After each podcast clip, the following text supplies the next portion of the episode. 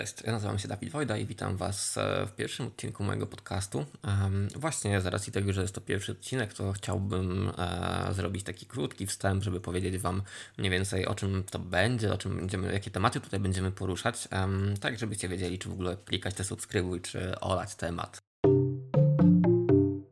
Myślę, że mm, najwięcej tematów e, będzie takich technologicznych, ponieważ ja jestem e, inżynierem oprogramowania, zajmuję się tym od prawie 10 lat e, i bardzo lubię o tym gadać, bardzo lubię mm, o tym opowiadać, dzielić się jakąś swoją wiedzą, więc możliwe, że będzie tutaj trochę takich tematów sensu stricte technicznych, ale będę to gdzieś tam zaznaczał.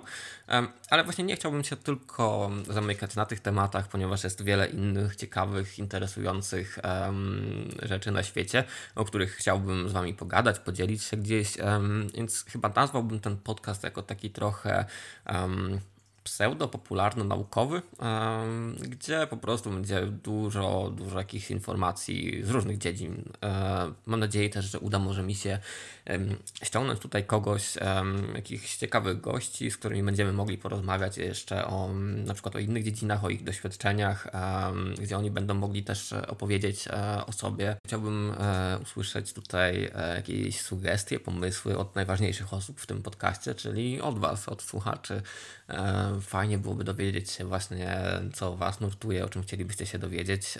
To jest zawsze jakiś taki fajny drive do, do szukania tematów, do szukania jakichś informacji i mówienia o nich, e, więc jakby co, to wysyłajcie maile, e, tam gdzieś będzie mój kontakt na pewno i, i myślę, że może nam się uda zrobić coś fajnego razem. Lećmy już do, do głównego tematu tego odcinka, czyli do ADHD u dorosłych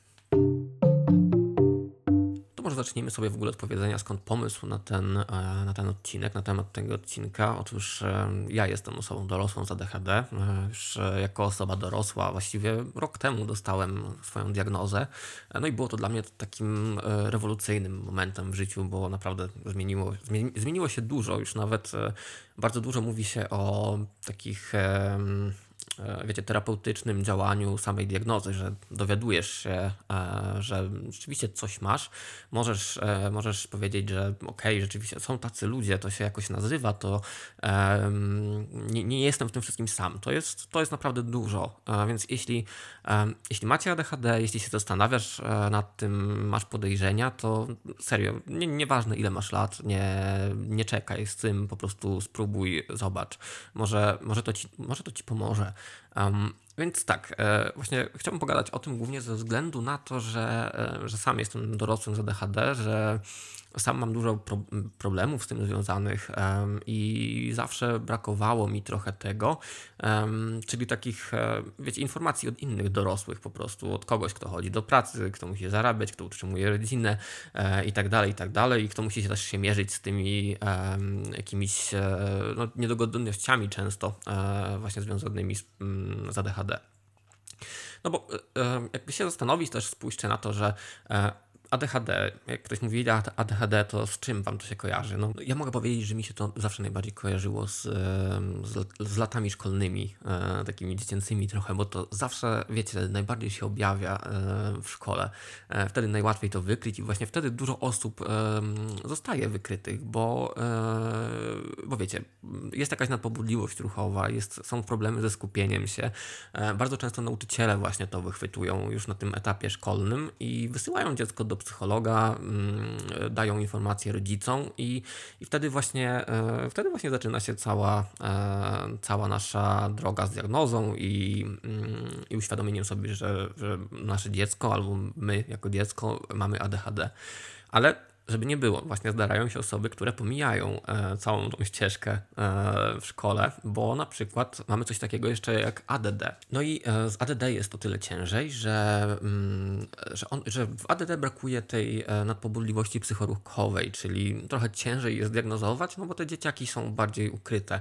One nie biegają po całej szkole, nie krzyczą, nie, nie wariują i tak dalej, tylko po prostu są sobie ciche, bardzo często gdzieś tam wiecie, wyobcowane może trochę e, i też często same nie wiedzą, co się z nimi dzieje, bo ja mogę, ja mogę powiedzieć ze swojego doświadczenia, nie tylko szkolnego, ale też nawet tego dorosłego, że często miałem takie momenty, gdzie myślałem, że może ja jestem głupi, wiecie, jakby wszyscy wokół się uczą. Ja też to pamiętam właśnie ze szkoły bardzo, że moi rówieśnicy potrafili usiąść, nauczyć się czegoś um, i, i to nie sprawiało im powiedzmy takiego problemu jak mi i ja przez bardzo długi czas uważałem, że ja po prostu jestem głupi, że ja nie potrafię czegoś zrozumieć. Um, tak długo miałem z matematyką. Potem się okazało, że jestem bardzo dobry z matematyki w ogóle. Um, właśnie wiecie, te, te dzieci z, z ADD mają, mają jeszcze ciężej, o ile mogę tak powiedzieć, bo one często gdzieś tam e, nam umykają e, pod taką. Um, pod takim myśleniem, że może one nie są zbyt wybitne, że może po prostu może po prostu tego nie jarzą, niech, niech sobie przejdą tam z klasy do klasy i tyle. Właśnie ja byłem takim dziecia dzieciakiem trochę, bo ja, ja nigdy nie miałem zbyt rozbudowanej tej części właśnie ruchowej powiedzmy, gdzie, e, gdzie wiecie, biegałbym i przeszkadzał wszystkim. Ja byłem takim cichym dzieciakiem, jestem, jestem nadal bardzo taki introwertyczny. Tylko też właśnie nie chciałbym wam tutaj dawać takiego nieprawdziwego e, obrazu, że da się, da się zaklasyfikować osobę jednoznacznie do ADD albo ADHD, bo trzeba pamiętać, że to są bardziej spektra pewnych cech. I i ja na przykład, no ja na przykład e, mam e, jakąś tam lekką taką e, nadpobudliwość ruchową, bo ja też robię dużo rzeczy, ja biegam, chodzę na siłownię, coś tam potrzebuję też dużo ruchu, ale mam go na pewno mniej niż, niż inne osoby z takim czystym ADHD. Więc na to należy patrzeć raczej jak na, na pewien zbiór cech, które mogą być zależnie od osoby bardziej rozbudowane w tę stronę albo w tamte. Więc tak, tutaj, e, tutaj wygląda mniej więcej tak różnica między ADD a ADHD. Co jeszcze mogę dorzucić? E, właśnie dużo częściej mówi się o ADHD w kontekście chłopców, bo to dużo bardziej widać u chłopców. E, chłopcy mają zazwyczaj właśnie problem jeszcze z, dodatkowo z nadpobudliwością ruchową. U dziewczynek za to dużo częściej występuje ADD.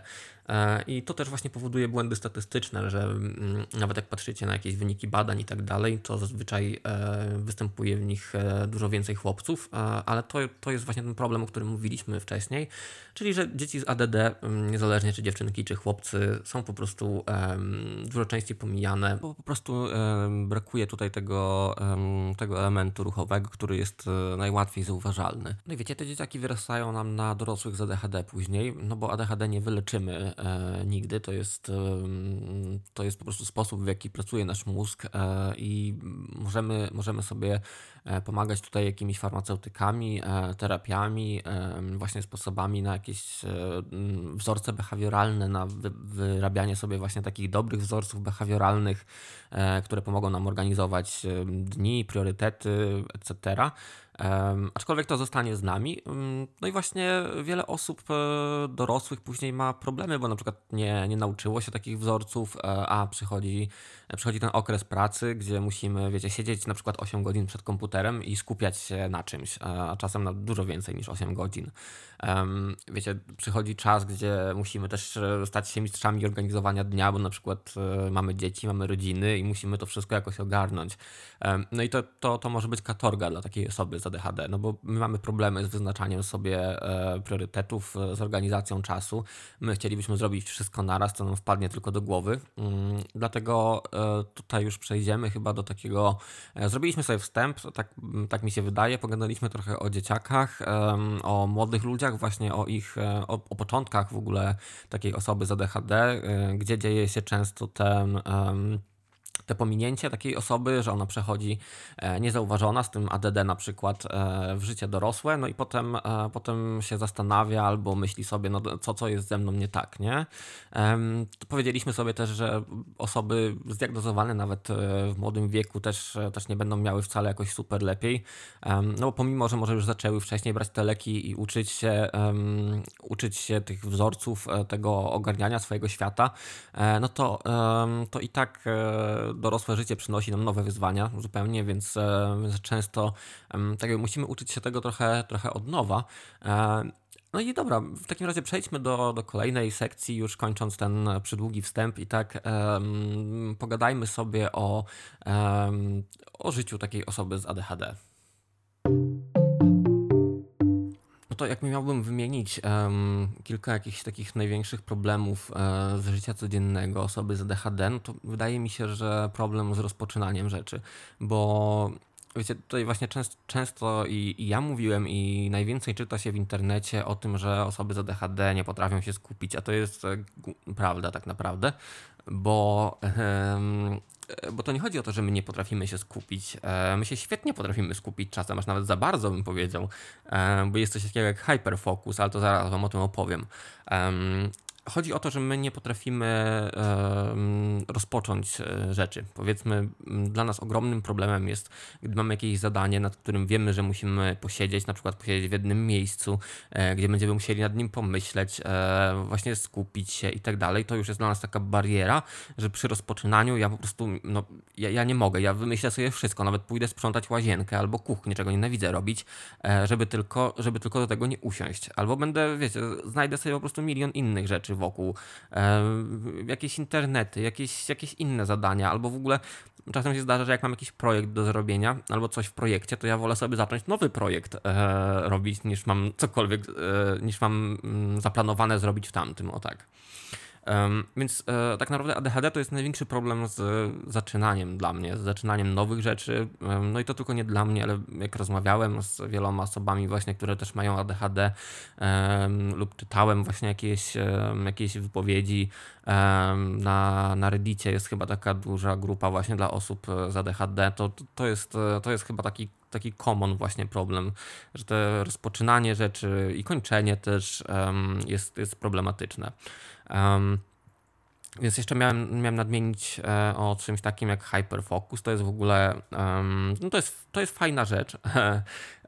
Ja to tak, ja to nazywam trochę tak, że natura nam e, zrekompensowała to, że właśnie nie, nie potrafimy się e, za bardzo, nie, nie potrafimy tak szybko zacząć, o, może tak powiedzmy, pewnych zadań, ale jak już zaczniemy, to potrafimy ciurkiem lecieć 8 godzin, wiecie, bez, e, bez przerwy, nie, znaczy potrafimy nie iść do łazienki, nie jeść w tym czasie, nie spać i tak dalej, aby tylko, wiecie, zrobić coś. Jak nas coś tak bardzo zainteresuje, wkręci, że, że po prostu jakby cały świat wokół znika wtedy.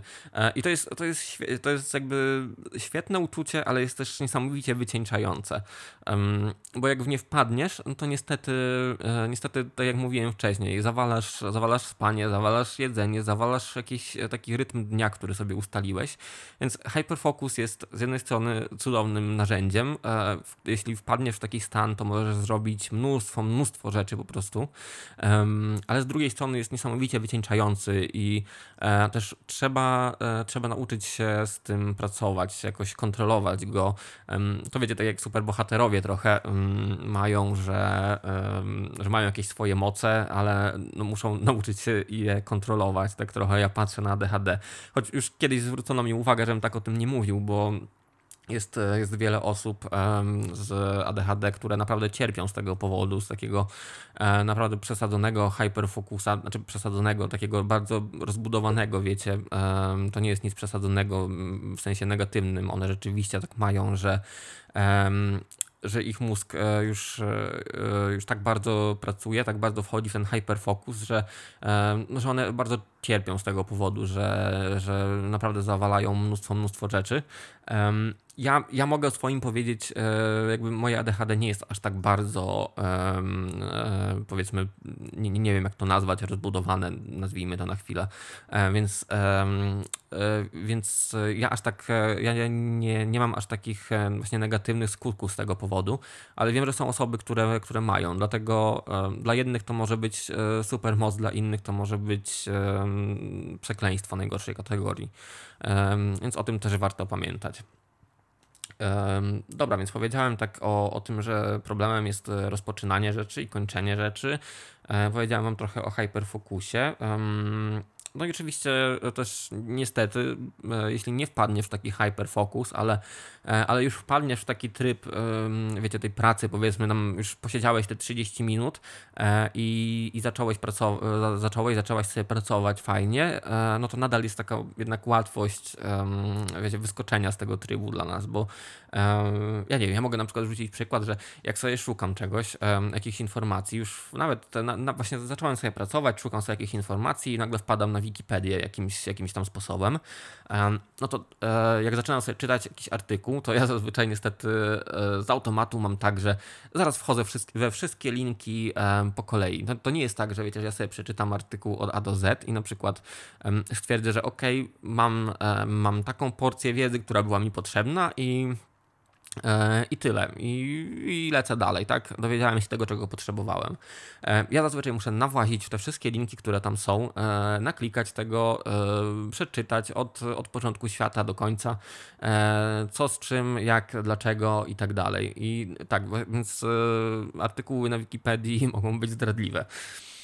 E, nawet ostatnio miałem taki, tak, miałem dać taki przykład e, wam e, myślenia e, człowieka z ADHD, bo miałem taką śmieszną sytuację.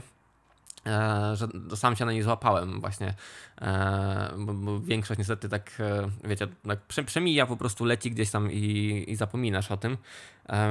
A tutaj złapałem się na, na tym, że e, miałem kupić jakąś książkę i wiecie, jak jest takie preview książki, to tam znalazłem jakąś, jakąś grafikę, która mi się spodobała. No i tak się zacząłem zastanawiać, no kurczę, jaki ładny taki zielony kolor. Ciekawe jak się robi takie pigmenty, no bo w innych książkach nie widziałem takiego, takiego czegoś. No więc logiczne, tak jak kupujesz książkę, to musisz zobaczyć z jakich pigmentów jest, e, jest wydrukowany tekst i obrazki w środku. E, no więc oczywiście zaczęło się, zaczęła się historia Wikipedia, no i um, no i tak, wlazłem sobie na tą Wikipedię, oczywiście przeczytałem o tym pigmencie, no potem zacząłem się zastanawiać, e, jak to jest, jak to kiedyś było robione, więc wlazłem w jakieś, w jakieś historie tego, jak kiedyś były produkowane. Potem znalazłem jakąś historię o tym, że kiedyś jakaś babka malowała obrazy jakąś radioaktywną glinką i, e, i też właśnie kiedyś e, w książkach można było coś takiego znaleźć, więc, więc wlazłem, wlazłem dalej. Tutaj już było w ogóle coś, co mnie zainteresowało, czyli radioaktywność, promieniotwórczość, więc gdzieś tam wylądowałem na artykule, wiecie, o tych takich zegarkach ze świecącymi wskazówkami, które też były radioaktywne, jeszcze chyba za czasów ZSRR. No, no a jak oczywiście taka epoka i radioaktywność, no to Czarnobyl się pojawił na tapecie, no to poczytałem o Czarnobylu, a gdzieś mi jeszcze wpadło do głowy, no przecież jak, jak Czarnobyl, no to jest serial na HBO o Czarnobyl, no nie, nieważne, że go już oglądałem, obejrzę sobie jeszcze raz. No, no więc y, widzicie, jakby od, od kupna książki wylądowałem e, w Czarnobylu. mniej, więcej, e, mniej więcej tak to wygląda e, i to się dzieje nader często, serio. Z takimi, z takimi problemami też, też trzeba sobie dawać radę. Jeszcze w kolejnej części właśnie powiem Wam, jak, jak sobie radzić z takimi rzeczami, jak ja sobie radzę, właśnie z takim rozpraszaniem na przykład w pracy. To był, to był tylko taki przykład, więc lećmy dalej, co tam mogę Wam jeszcze powiedzieć o takich trudnościach. E, Um, chyba mogę nadmienić o pracy w nocy, bo to też jest taka common e, sprawa dla wielu osób z ADHD, że my mamy, że osoby z ADHD mają przesunięty właśnie taki rytm dobowy, wiecie, e, i nam się świetnie pracuje w nocy. I to podobno ma też naukowe wyjaśnienie, że w, że w nocy po prostu jest mniej bodźców, które nas rozpraszają, więc my automatycznie pchamy się ze swoją pracą właśnie w nocy, bo wiemy, że wtedy możemy się lepiej skupić. No i rzeczywiście, dopóki nie, zacząłem jakoś wiecie, tak bardziej regulować swojego rytmu dnia, pracować nad tym e, i tak dalej, no najłatwiej pracowało mi się w nocy, ja wtedy wpadałem w ten hyperfocus, ja potrafiłem nie spać do, do szóstej, e, do, do piątej, jeszcze iść do pracy i potem byłem jak zombie, więc więc tutaj właśnie cechą, cechą osób z ADHD bardzo często jest to, że, że my lubimy pracować w nocy po prostu. E, co się później na nas negatywnie odbija, ale o tym też e, będę mówił w kolejnych, e, jeszcze w kolejnej części odnośnie farmaceutyków i, i chorób współistniejących. Więc tak, więc mamy sobie pracę w nocy. No i jeszcze mogę chyba dorzucić takie, hmm, jakby to określić, uczucie przeciążenia mózgu może wiecie, bo właśnie osoby z ADHD mają, ten mózg cały czas pracuje na wysokich obrotach. On, on reaguje na najgłupsze bodźce, które się wokół nas dzieją i my nie mamy nad tym kontroli, więc on jest cały czas tak jakby przebodźcowany i, i często mi się zdarza takie uczucie, że jakbym ja już nie nadążał nad swoim, za swoim mózgiem, wiecie, on chce lecieć dalej, dalej, dalej, a ja już tak mam takie, Jezu kochany, znowu o czymś będę myślał, znowu coś będę robił. Um, więc to, to, też się, um, to, też, to też się zdarza i potrafi być uciążliwe. Um, i tak naprawdę chyba powiedziałem Wam o najważniejszych rzeczach, e, tak subiektywnie według mnie. Mm, możliwe, że coś pominąłem, e, ale teraz ciężko mi sobie, e, ciężko mi sobie to ogarnąć i przypomnieć. Więc, mm, więc tutaj skończmy właśnie na opowiadaniu e, o tym, jak wygląda taki, e, mm, taki dzień osoby z ADHD i, e, i chyba przejdziemy sobie dalej właśnie już do moich sposobów radzenia sobie z takimi problemami. To ja Wam opowiem troszkę teraz o moich sposobach na radzenie sobie z, mm, właśnie z ADHD, z, z organizacją czasu i pracy, tylko to będą takie sposoby, mm, powiedzmy, bez, bez. Nie będę mówił tutaj jeszcze o lekach, bo, bo na to przygotowałem sobie e, kolejny rozdział tego podcastu. Tutaj będę mówił bardziej o takich behawioralnych e, właśnie rzeczach, o jakichś. Sorry, bo samolot leci, mam okno otwarte, więc możecie słyszeć. E, więc tutaj właśnie pogadam sobie o takich moich sposobach radzenia sobie na lepszą organizację pracy. No i tak jak pierwszą rzeczą, chyba taką najtrudniejszą w poprzednim e, rozdziale mówiłem Wam, e, że jest skupienie się na pracy, e, właśnie rozpoczęcie jej, w zasadzie rozpoczęcie jej. Więc mi tutaj pomaga na przykład bieganie. Jak, jak Ostatnio trochę to zarzuciłem niestety, ale, mm, ale też właśnie teraz będę chciał, e, będę chciał do tego wrócić.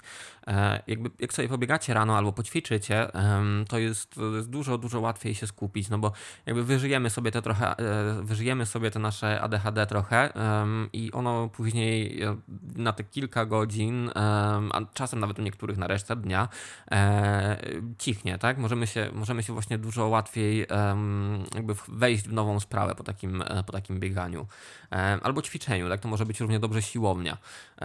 Ja na przykład bieganie e, zastąpiłem trochę tym, że mam, że mam jakiś e, drążek do podciągania albo hantle, więc, e, więc czasem, czasem nawet robię tak, że gdy mam problem ze skupieniem się mm, nad, nad jakimś tematem, to po prostu odchodzę na chwilę od biurka, podciągam się kilka razy, biorę hantle albo coś tam, coś tam sobie takiego porobię i później jest dużo łatwiej, dużo łatwiej mi do tego usiąść. Więc to, to może być taki, taki sposób, który, który Wam pomoże właśnie na rozpo, mm, rozpocząć po prostu rzeczy. O tak. E, co mogę, e, co mogę jeszcze Wam tutaj powiedzieć odnośnie, mm, odnośnie lepszej właśnie takiej e, higieny pracy? No, ja, ja mam jeszcze mam jeszcze biurko stojące, mam, mam wygodne krzesło, które kupiłem sobie jakiś czas temu. Mam od niedawna właśnie taką piłeczkę, mm, wiecie, jak nie wiem jak ona się w zasadzie nazywa, taką pompowaną, jak są często w salach gimnastycznych albo właśnie na rehabilitacji. E, właśnie do siedzenia przy biurku, bo mm, też wiesz, jak, wiecie, jako osoby z ADHD często się, często się wiercą, często właśnie potrzebujemy jakiegoś, jakiegoś bodźca, żeby, e, żeby postać na przykład w innym miejscu albo po prostu, nie wiem, potańczyć, pokręcić się przed biurkiem, więc, e, więc stojące biurko jest fajnym pomysłem na pewno. Tutaj też, też plusem jest to, że kręgosłup ogólnie nie lubi, nie lubi siedzieć w jednym miejscu, nie lubi, wiecie, 8 godzin siedzenia tylko na tyłku i nic nie robienia.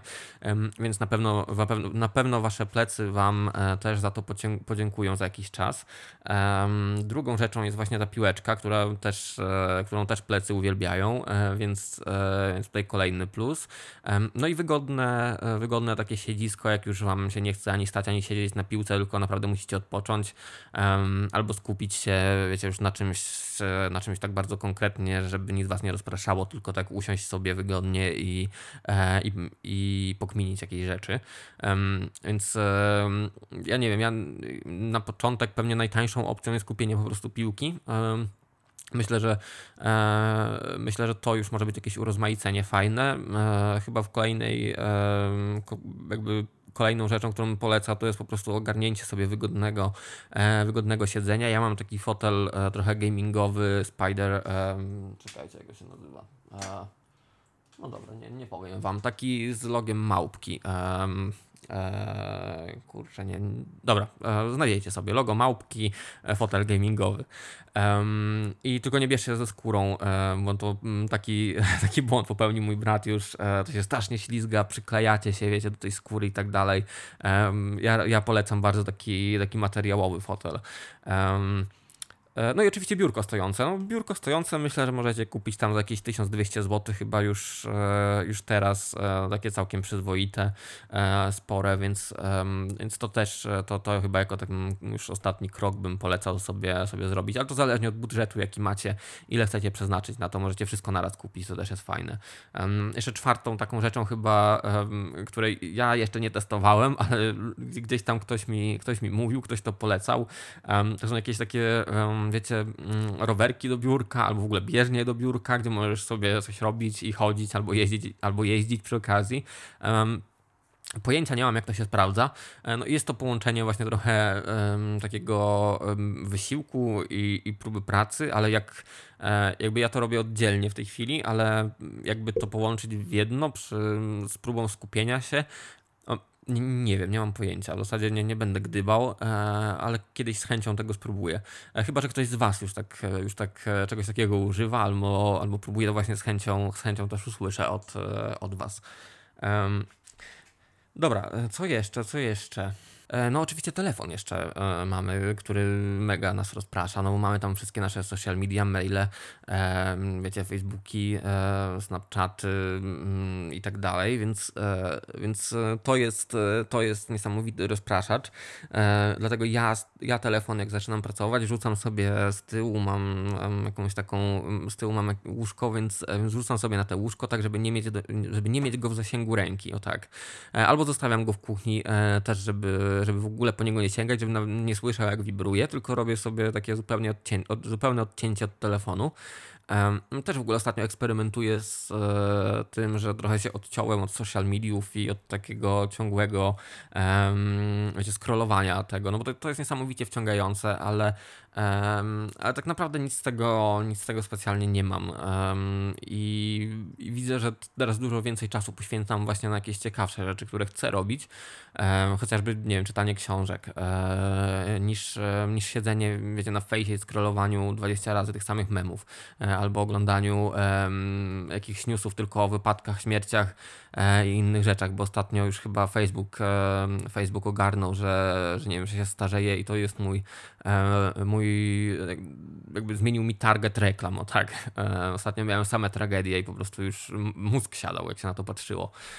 Więc e, usunąłem, usunąłem Face'a, usunąłem Twittera e, i coś jeszcze właśnie z, z telefonu, w ogóle tego nie mam w tej chwili i się bardzo cieszę.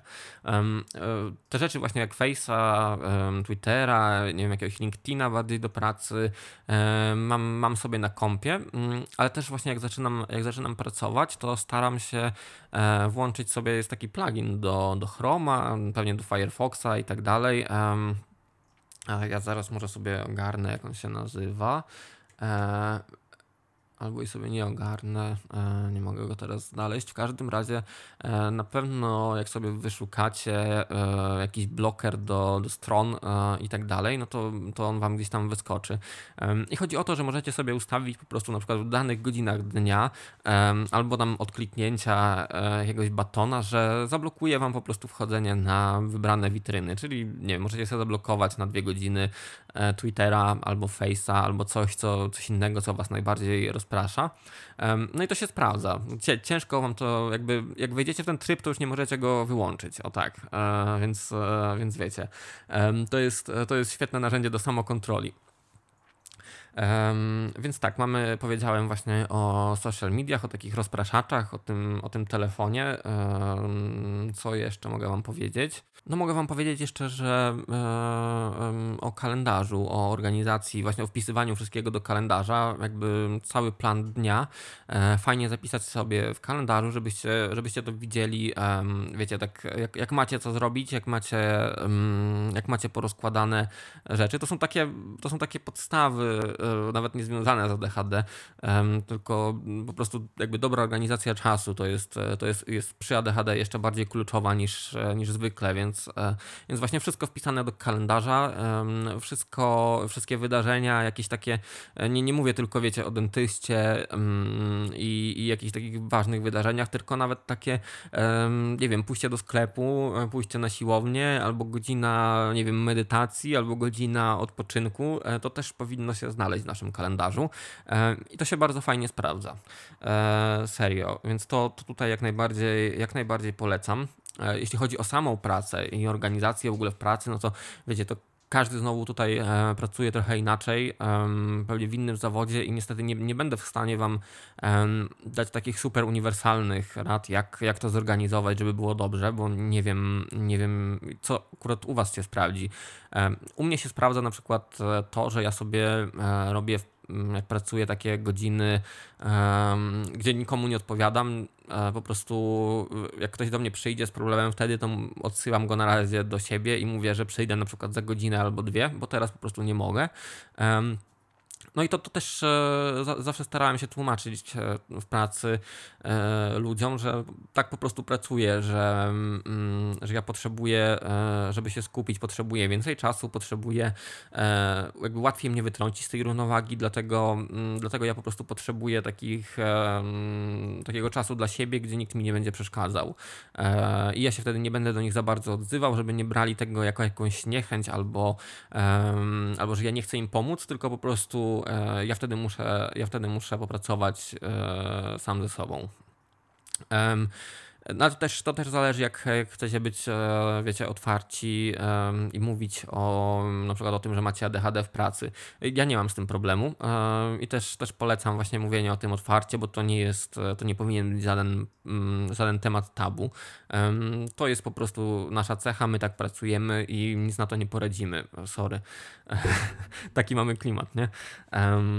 Więc e, dobra, więc tutaj tak, powiedziałem Wam właśnie o tym, jak ja to robię. Mm, jeszcze co mogę dorzucić do tego, to, że możecie sobie to rozszerzyć na przykład bardziej, że, e, że to nie będą godziny, ale na przykład jak możecie, no to dni całe. E, nie? Na przykład, że robicie sobie jeden cały dzień na, na spotkania, na jakieś rzeczy organizacyjne, na coś tam, a inny dzień na, na wiecie, na te bardziej rzeczy, które musicie się skupić i posiedzieć nad nimi, tak, nad nimi, tak żeby nikt e, wam nie przeszkadzał. I ja tak, ja tak też często robię w ostatniej pracy właśnie mieliśmy tam chyba, nie wiem, czwartek albo środę, jakiś taki dzień bardziej organizacyjny, e, gdzie też spotykaliśmy się często w biurze. No i ja ten dzień często wykorzystywałem sobie na, na zrobienie takich e, rzeczy właśnie dla zespołu, na przykład jakieś poorganizowanie zadań, jakieś przeniesienie czegoś tam z takiego boarda na takiego, albo z pogadaniem po prostu jakby, e, wiecie, stawiałem to na takie pogadanki z ludźmi, gdzie rzeczywiście mm, nie będę musiał się nad tym jakoś specjalnie skupiać, mogę, wiecie, wyjść do ludzi, pogadać trochę, e, dostać jakiś feedback, e, przełożyć to na przykład na jakiegoś boarda z zadaniami i tak dalej, i tak dalej. E, a kolejne dni zostawiałem sobie już na takie, na takie rzeczy właśnie, nad którymi musiałem posiedzieć i, i skupić się i wtedy ten kontakt ze mną był trochę, trochę gorszy. Więc, więc chyba powiedziałem Wam mniej więcej tak o o tym, jak ja to robię. Nie ma tutaj nic super rewolucyjnego. E, to jest tak naprawdę ciężka praca i walka ze sobą, bo przy ADHD ciężko sobie zorganizować tak czas i ciężko się zmusić w ogóle do, wiecie, do na przykład układania wszystkiego w kalendarzu albo, albo właśnie takiego dzielenia sobie dni na, na rzeczy takie albo takie. E, ale mogę wam powiedzieć, że to, to, jest, to jest zazwyczaj ciężkie na początku, a później już tak się do tego przyzwyczajacie, że ciężko wam w ogóle żyć, e, żyć bez tego. E, i to jakoś tak wchodzi z automatu, że na przykład wieczorem siadasz sobie, tam któregoś dnia siadasz sobie i to, e, i to ogarniasz, więc e, co, musicie trochę popracować nad tym, jeśli chcecie jakoś usprawnić swój taki flow pracy i dnia, ale to się, to się bardzo to się świetnie sprawdza. I właśnie o tym też kiedyś pisałem w swoim artykule o ADHD i powiem też jeszcze raz to tutaj, że że osoby właśnie z ADHD, które, które nauczyły się e, pracować tak świetnie i z czasem i, wy i wyznaczać sobie cele, one później stają się świetnymi też pracownikami. E, I to nie, nie jest tak, że ta nieumiejętność przekłada się nagle na, na pracę i wiecie, my tam w ogóle nic nie potrafimy zrobić, nie potrafimy się odnaleźć, tylko właśnie my stajemy się mistrzami tak naprawdę zarządzania tym naszym czasem i, i zadaniami. To jest, to jest też bardzo, bardzo fajny plus. I to w połączeniu z właśnie z naszą taką proaktywnością, z naszą chęcią robienia rzeczy, odkrywania nowych, e, wiecie, sposobów. To wszystko świetnie się sprawdza potem w pracy i, e, i skutkuje tym, że no, jesteśmy świetnymi pracownikami, że potrafimy się zorganizować, potrafimy nawet zorganizować innym czas, e, bo już, bo już sami na sobie przetestowaliśmy tyle metod. Więc e, wiecie, to jest, chciałem wam pokazać, że to, to, że mamy pewne ograniczenia teraz, nie znaczy, że nie jesteśmy w stanie ich przezwyciężyć e, i jeszcze na dodatek e, stać się tak naprawdę mistrzami w, w tym, co było kiedyś dla nas problematyczne. Więc jeśli moja rada, no walczcie, róbcie, bo naprawdę, naprawdę warto. No, a teraz lećmy sobie do kolejnej części i to już będzie o farmaceutykach i chorobach współistniejących. E, to jeszcze chciałbym właśnie nadmienić Wam kilka słów o, o chorobach współistniejących, bo ADHD często właśnie występuje z czymś jeszcze, jakby tego było mało.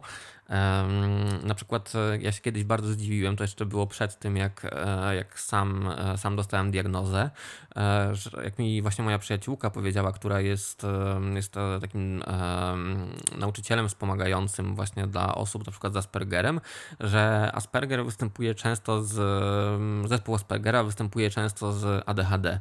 To było dla mnie takie trochę szokujące, bo właśnie ja kojarzyłem, że dzieci z zespołem Aspergera są takie spokojne, wy, wyobco, jakieś, wiecie, wyobcowane trochę i nagle te ADHD albo ADD. Mm, no, tak, właśnie, właśnie, często, właśnie często te dwie rzeczy się zdarzają e, razem ze sobą, e, ale to już, to już wiecie, to są takie, zazwyczaj tego Aspergera e, wykrywa, się, wykrywa się jeszcze wcześniej i to już jest takie, taki mm, poważniejszy, e, to już jest taka poważniejsza sprawa.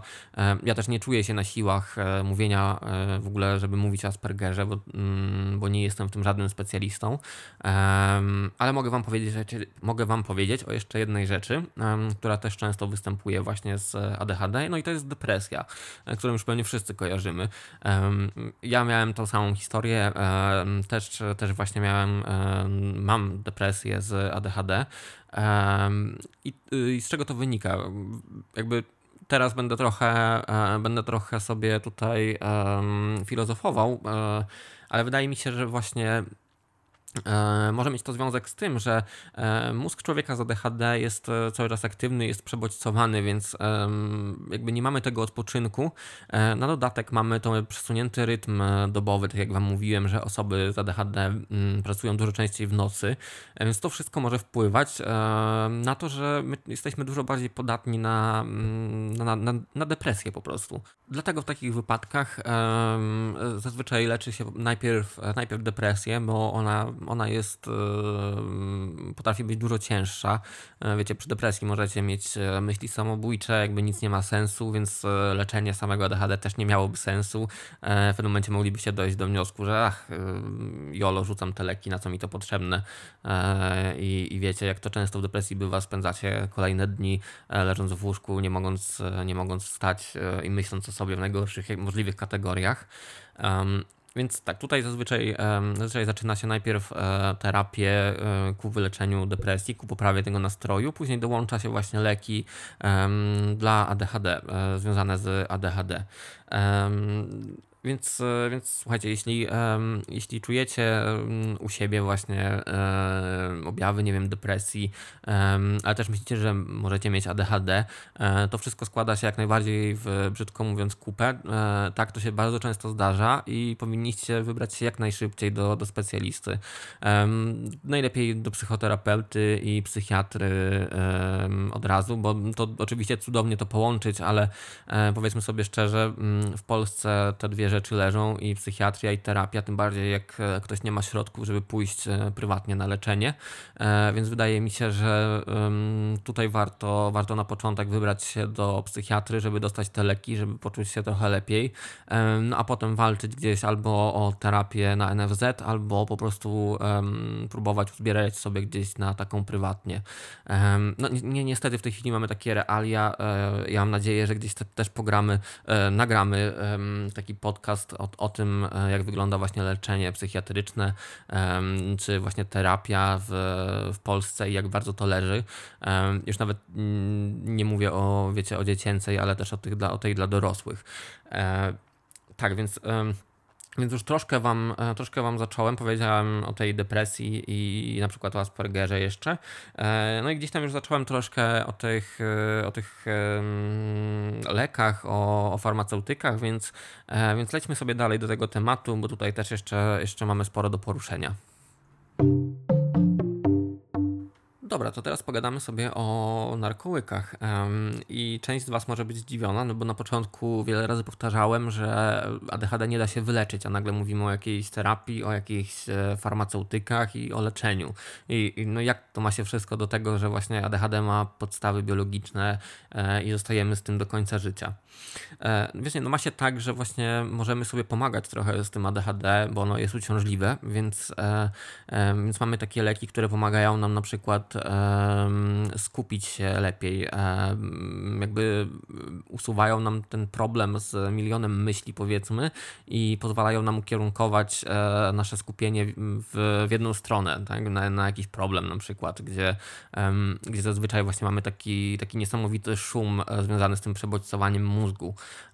Zaraz wam, zaraz wam opowiem dokładniej e, jeszcze o co chodzi, dam jakieś przykłady tych leków.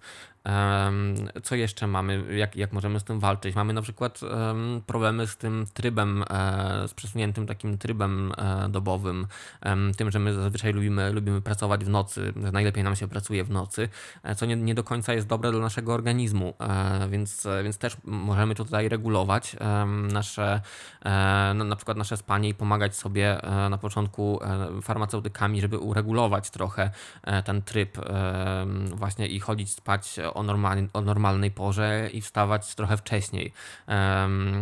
Co jeszcze? E, no w zasadzie, w zasadzie skupmy się na tych, na tych dwóch rzeczach, bo to są chyba to są chyba dwie takie najważniejsze, o których chciałbym z Wami pogadać.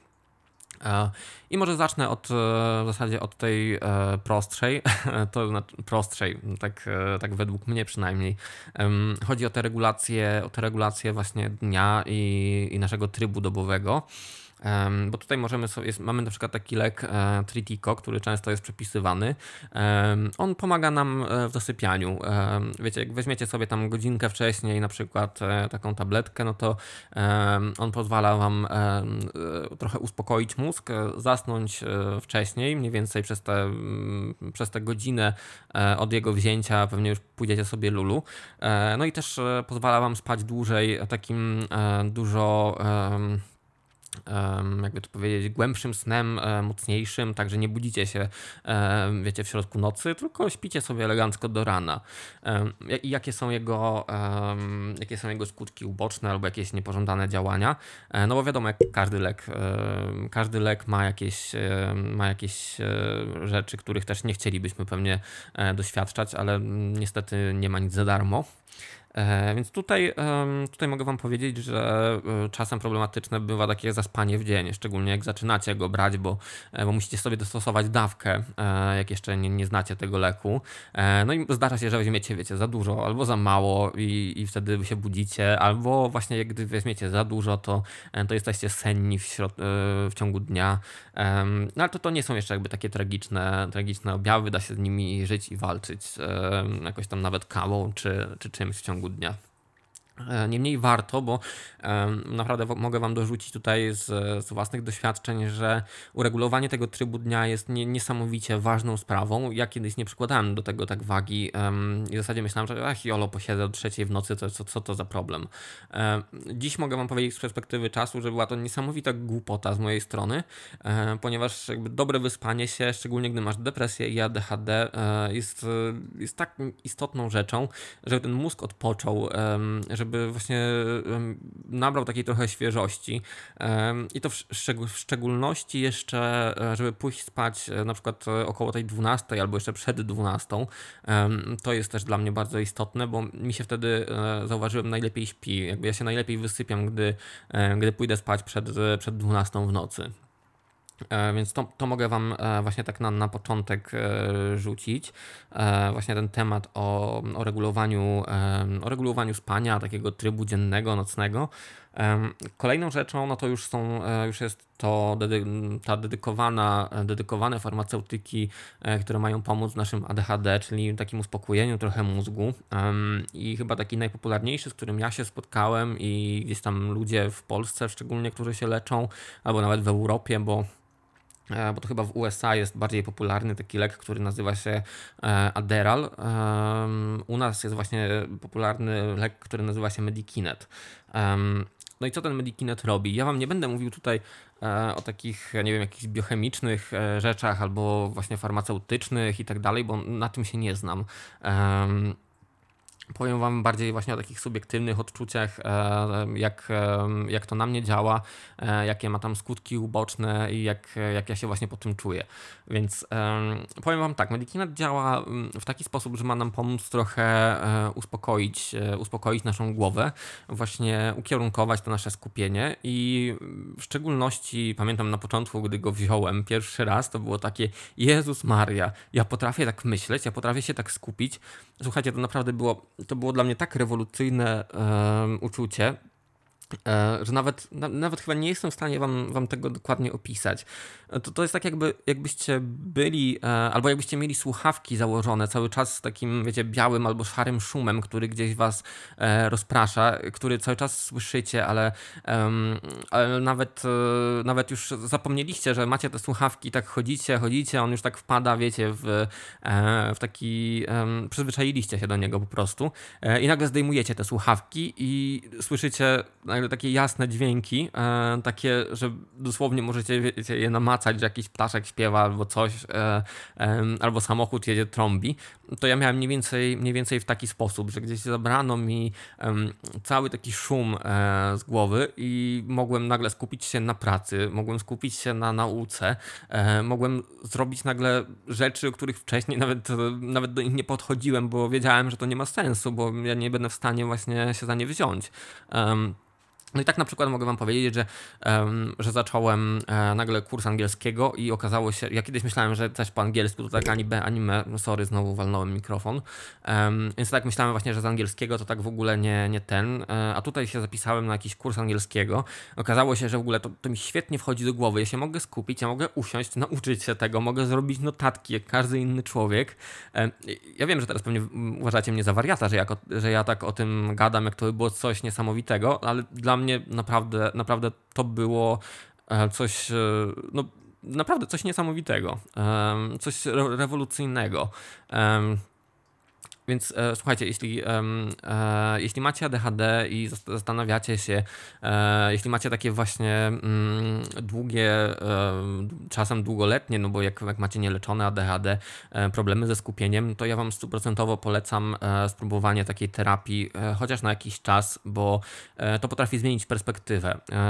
I tutaj też mówię raz, nawet na jakiś czas, ponieważ z Medikinetem jest tak, że nie powinno się go przyjmować ciągle. E, to jest chyba terapia Medikinetem e, tak standardowo e, trwa około roku i potem powinno się zrobić od niego przerwę.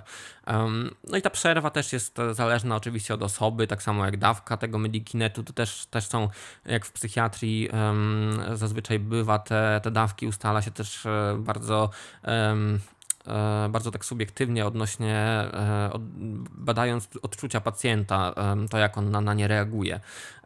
Więc, e, więc tutaj powiedzmy sobie, że terapia Medikinetem trwa mniej więcej rok. U mnie trwała mniej więcej rok. Ten rok się teraz skończy i właśnie zacząłem niestety przez Medikinet odczuwać trochę mm, takie niefajne, niefajne skutki uboczne, jak na przykład e, dość mocna nadpotliwość.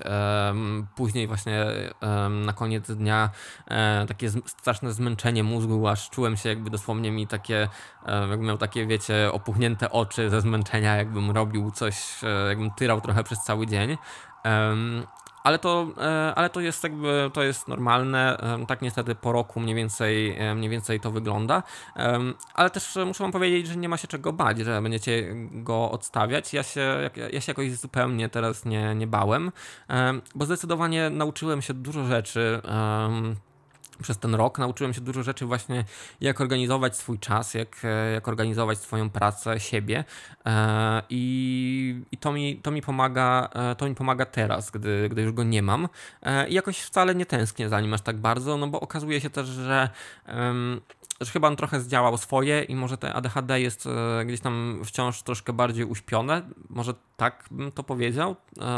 chociaż nie wiem, czy nie, nie wiem, szczerze powiedziawszy, czy to, jest, czy to jest dobre określenie. E, w każdym razie ja odczuwam trochę mniejsze skutki nawet po jego odstawieniu. E, pewnie wydaje mi się, że to nie będzie wieczne i nie wiem, za jakiś rok albo pół będę musiał do niego wrócić. E, aczkolwiek, aczkolwiek chciałem właśnie, żebyście wiedzieli znowu o tych skutkach ubocznych, że one są że każdy lek oczywiście, e, rzeczywiście one występują, ale taka terapia e, Medikinetem dla osób z ADHD bywa, e, bywa bardzo pomocna. Ja, mm, mi, mi wydaje się bardzo pomogła. Tutaj też e, chciałbym nadmienić, że, e, no, że wiele osób e, właśnie też krytykuje takie, takie leki jak Medikinet, no bo one są bardzo, to są bardzo silne leki narkotyczne, też właśnie niestety wiele osób ich nadużywa, szczególnie, szczególnie są to osoby właśnie bez ADHD, ponieważ jakby, to, jakby wam to powiedzieć, na osoby z ADHD ten mózg, przepraszam, ten, ten lek działa tak, że e, uspokaja nam mózg, że my jesteśmy w stanie skupić się, tak jak mówiłem wcześniej, na jednej rzeczy. Ale ten, ten sam lek ma trochę inne działanie na osoby bez ADHD. Jeśli taka osoba bez ADHD weźmie e, na przykład Medikinet, to na nią to działa energetycznie bardzo. E, ona jest w stanie zrobić milion rzeczy nagle naraz. E, wiecie, jest taka strasznie pobudzona. I, i właśnie z tego powodu na przykład ten lek jest, ten lek jest też nadużywany przez osoby w ogóle bez ADHD.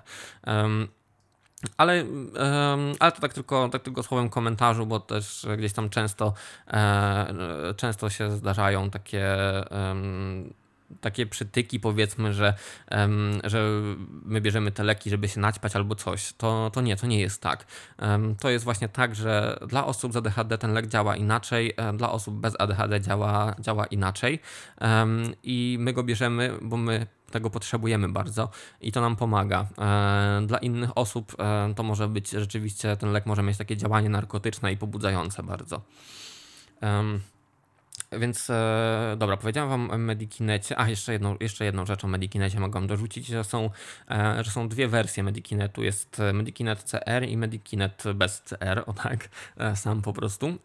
I różnica jest taka, że Medikinet CR jest e, takim długowchłanialnym się e, związkiem. On, e, on wydziela się przez 12 godzin do organizmu. A Medikinet taki zwykły, on, e, on działa zazwyczaj e, tak bardzo szybko, od razu i e, no i trzeba go, tą, tą tabletkę sobie gdzieś tam podzielić na przykład na, na dwie części, żeby jedną wziąć rano, a drugą po południu. A jak już, jak już dodaję jeszcze rzeczy do Medikinetu, to kolejną rzeczą może być to, że naprawdę bardzo istotne jest to, żeby brać go podczas jedzenia, na przykład jakiegoś takiego solidnego śniadania rano, ponieważ, e, ponieważ bez tego on będzie działał trochę nie w tę stronę. Rzeczywiście może was, może was trochę pobudzić. I co, no jakby wiecie, przy ADHD nie jest to skazane do końca, więc, e, więc my chcemy tutaj utrzymać taką, taką dawkę i te działanie terapeutyczne, więc, więc naprawdę polecam, polecam jedzenie, jakby branie go tylko podczas, podczas jedzenia. To jest, to jest taka istotna uwaga. Dobra, powiedzieliśmy sobie o Medikinecie. Mm, teraz jeszcze chciałbym powiedzieć Wam o czymś jeszcze. No i to coś jeszcze, to jest tylko teraz, e, tylko teraz wiecie, to zostaje między nami, e, bo to coś jeszcze to jest medyczna marihuana. E, I oczywiście żartuję, mówimy o tym głośno, będziemy gadać o medycznej marihuanie, ponieważ czasem zdarza się, że ktoś dostaje propozycję właśnie wprowadzenia jej do, do swojej terapii. Słyszałem o kilku takich osobach, ja jestem jedną z nich. Nie jest to zbyt częste, żeby nie było, mm, ale zdarza się. Czemu nie jest to zbyt częste? No bo jeszcze nie ma takich jednoznacznych badań, które rzeczywiście mówiłyby o skuteczności, aczkolwiek zdarzają się osoby, które, które rzeczywiście bardzo chwalą tego typu, tego typu terapię. Ja nie chcę Was namawiać, ani nie chcę mówić, że to jest złe albo dobre, to jest raczej eksperyment i musicie tak do tego podchodzić. Jeśli byście chcieli, oczywiście, albo jeśli byście dostali taką propozycję od swojego lekarza.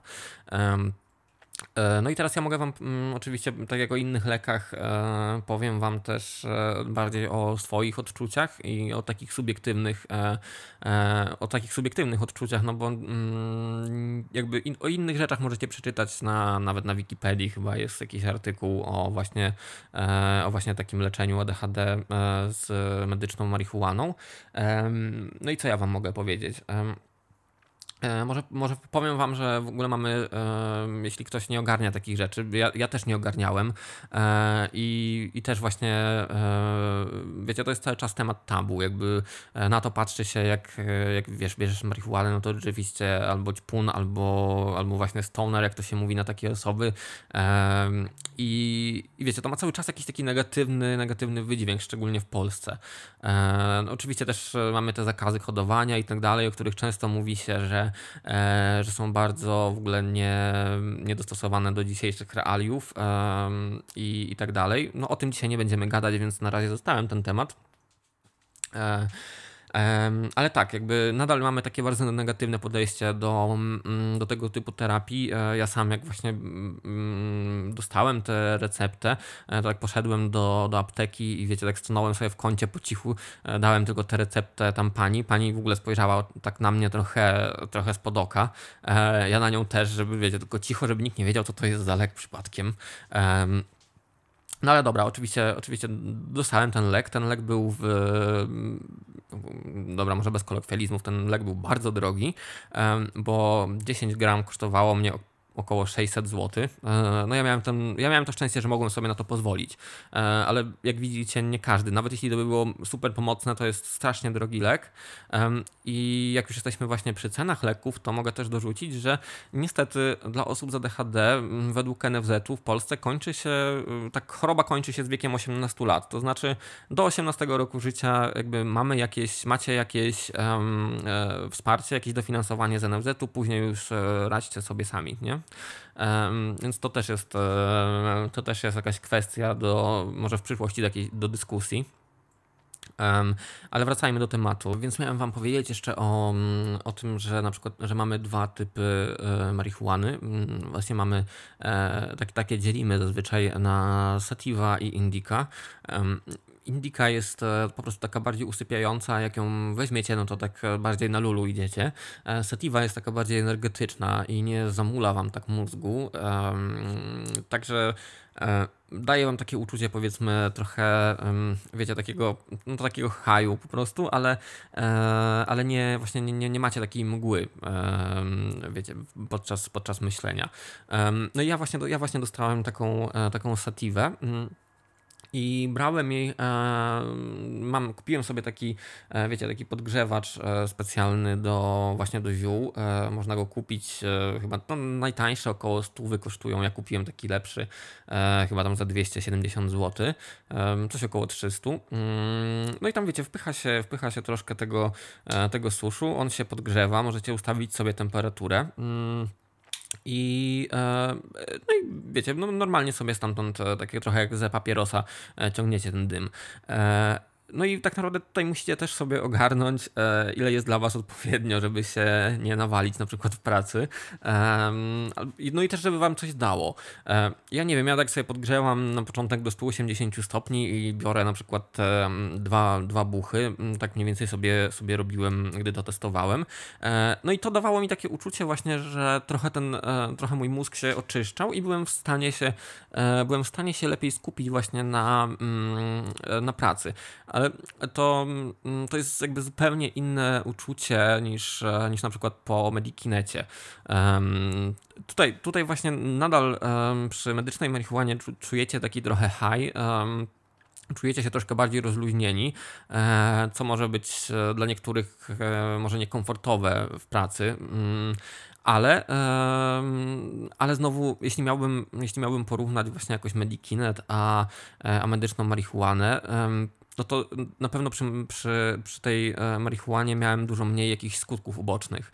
Um, tutaj praktycznie w ogóle ich nie miałem. Um, oczywiście jak za dużo weźmiecie, no to potem macie taką mgłę i tak dalej. To tak jak mówiłem, musicie sobie dostosować e, i, i ten... Um, i ten typ e, marihuany, który bardziej, bardziej Wam pasuje e, i to, ile będziecie jej brać, e, to jest jakby do, do, tutaj do Waszej, do Waszej decyzji, e, do eksperymentowania tak naprawdę, ale ale właśnie no plusem jest, jest to, że nie wiem, czasem jeszcze przy Medikinecie może zdarzać się, wiecie, że boli was żołądek, że macie problemy, e, jakieś, jakieś e, właśnie problemy żołądkowe, mm, e, macie właśnie takie zmęczenie, jak wam mówiłem na początku, że, że gdzieś tam po właśnie po dniu, mm, e, po takim całym dniu właśnie, gdzie, gdzie wiedzieliście sobie ten Medikinet, e, czujecie takie trochę zmęczenie i już, już opadacie z sił.